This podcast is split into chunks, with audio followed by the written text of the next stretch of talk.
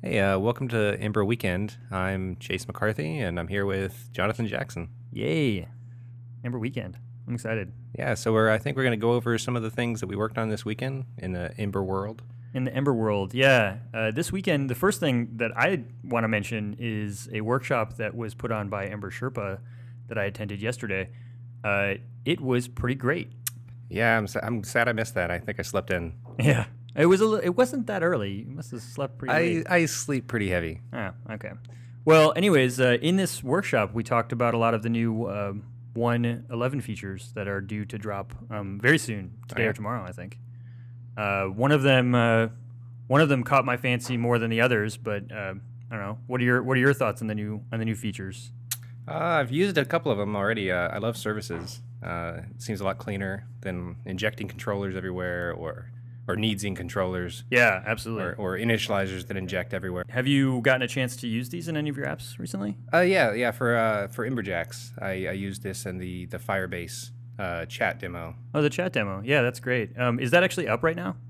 Uh, yeah, it's up on uh, I think Code for Fun slash Emberjacks dash chat. Cool. We'll make sure to add a link to that in the show notes. Yeah. So some of the other features that I'd like to cover uh, that that we definitely got into in the workshop uh, were inline if. I know this has been a huge source of pain trying to learn this weird if syntax for uh, for use in your templates. Uh, what are your thoughts on that? I mean, it's pretty cool, right? Yeah, I like I definitely like it uh, in, in classes. I, I like this better than like the kind of cryptic looking class if.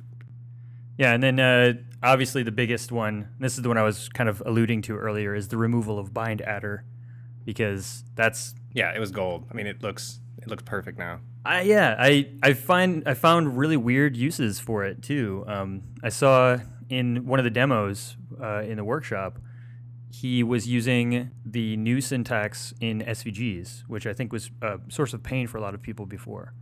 So that was pretty cool. Also in Polymer components. Yeah, and then some of the other features were uh, each with index and uh, component helper, which is very similar to a view helper, and you can do some really dynamic things with that.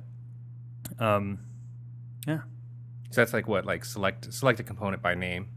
Yeah, yeah, absolutely. You can you can pass it to the helper, so you can do some like dynamic creation, and you can actually bind those things to uh, user actions or user variables. So uh, another thing uh, we definitely wanted to talk about were a little concern with the new uh, 020 um, tran module transpiler, which uh, is Babel now, right?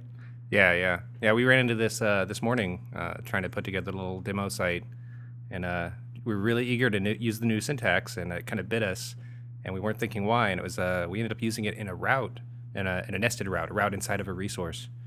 Yeah, And, so you uh, get this nice terse syntax where you have, uh, rather than specifying function, parenth- parentheses, uh, brackets, you just did parentheses, fat arrow, uh, brackets, and then you, you get a function that is uh, basically, I, I think the, the Babel transpiler still does var self equals this, underscore this.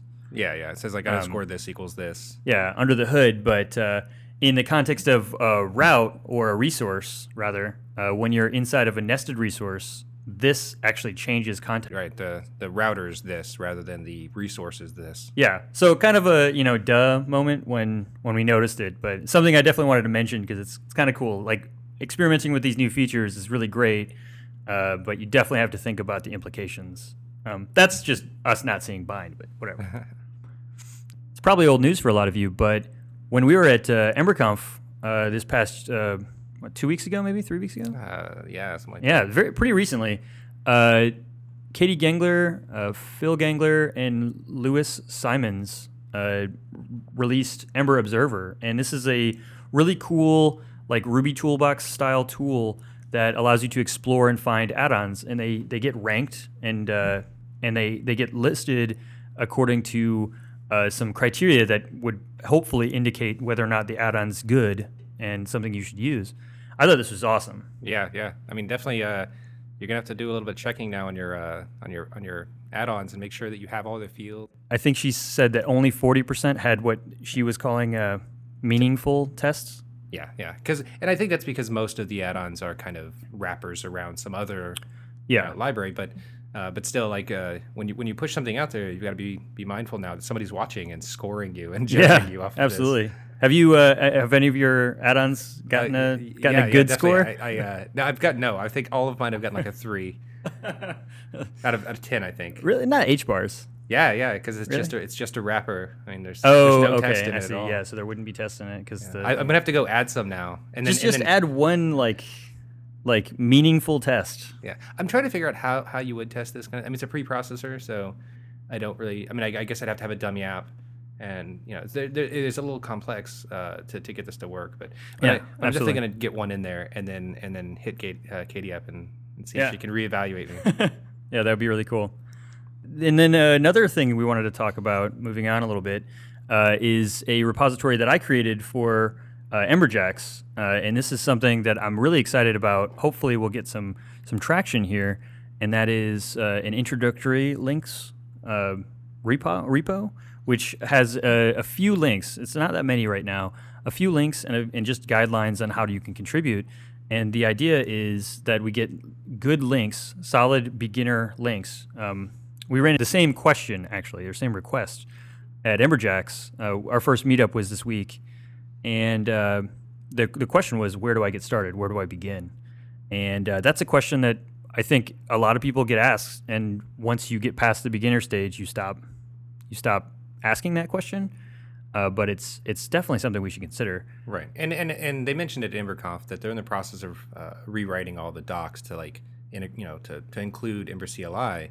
Um, but for, for right now, I mean, when we you, you immediately uh, pointed the guy at the, the docs. Yeah, the getting started uh, section Right. is was how I cut my teeth in Ember. It was great. Right. I, I went through it like three or four times. Right, but but that's all using globals and everything, and you Yeah. really don't want a beginner, especially if you're pointing them to Ember CLI as a tool and saying learn about it at this other place where they write everything different.